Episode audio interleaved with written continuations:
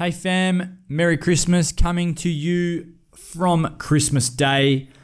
Really excited to share this one with you today. Today's lesson is very specific to those that are working on themselves, working on their mental health and trying to make progress.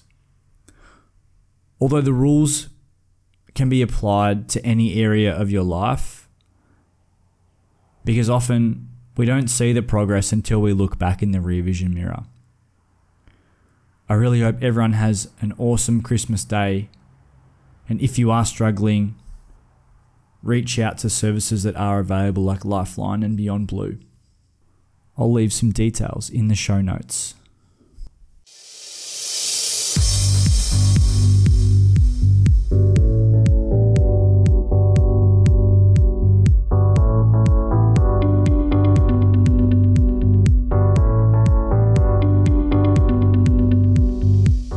Hey fam, uh, really important message from me today.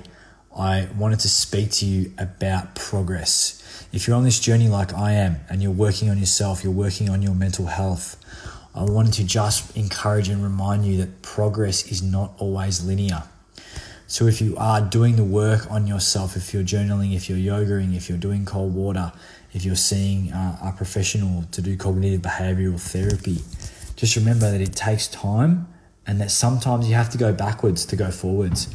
Uh, I've yo-yoed plenty of times, but you just have to keep track, write it down, journal, uh, notice the yo-yoing happening less, notice you're having more good days than bad days, notice that little voice is starting to get quiet more and more often.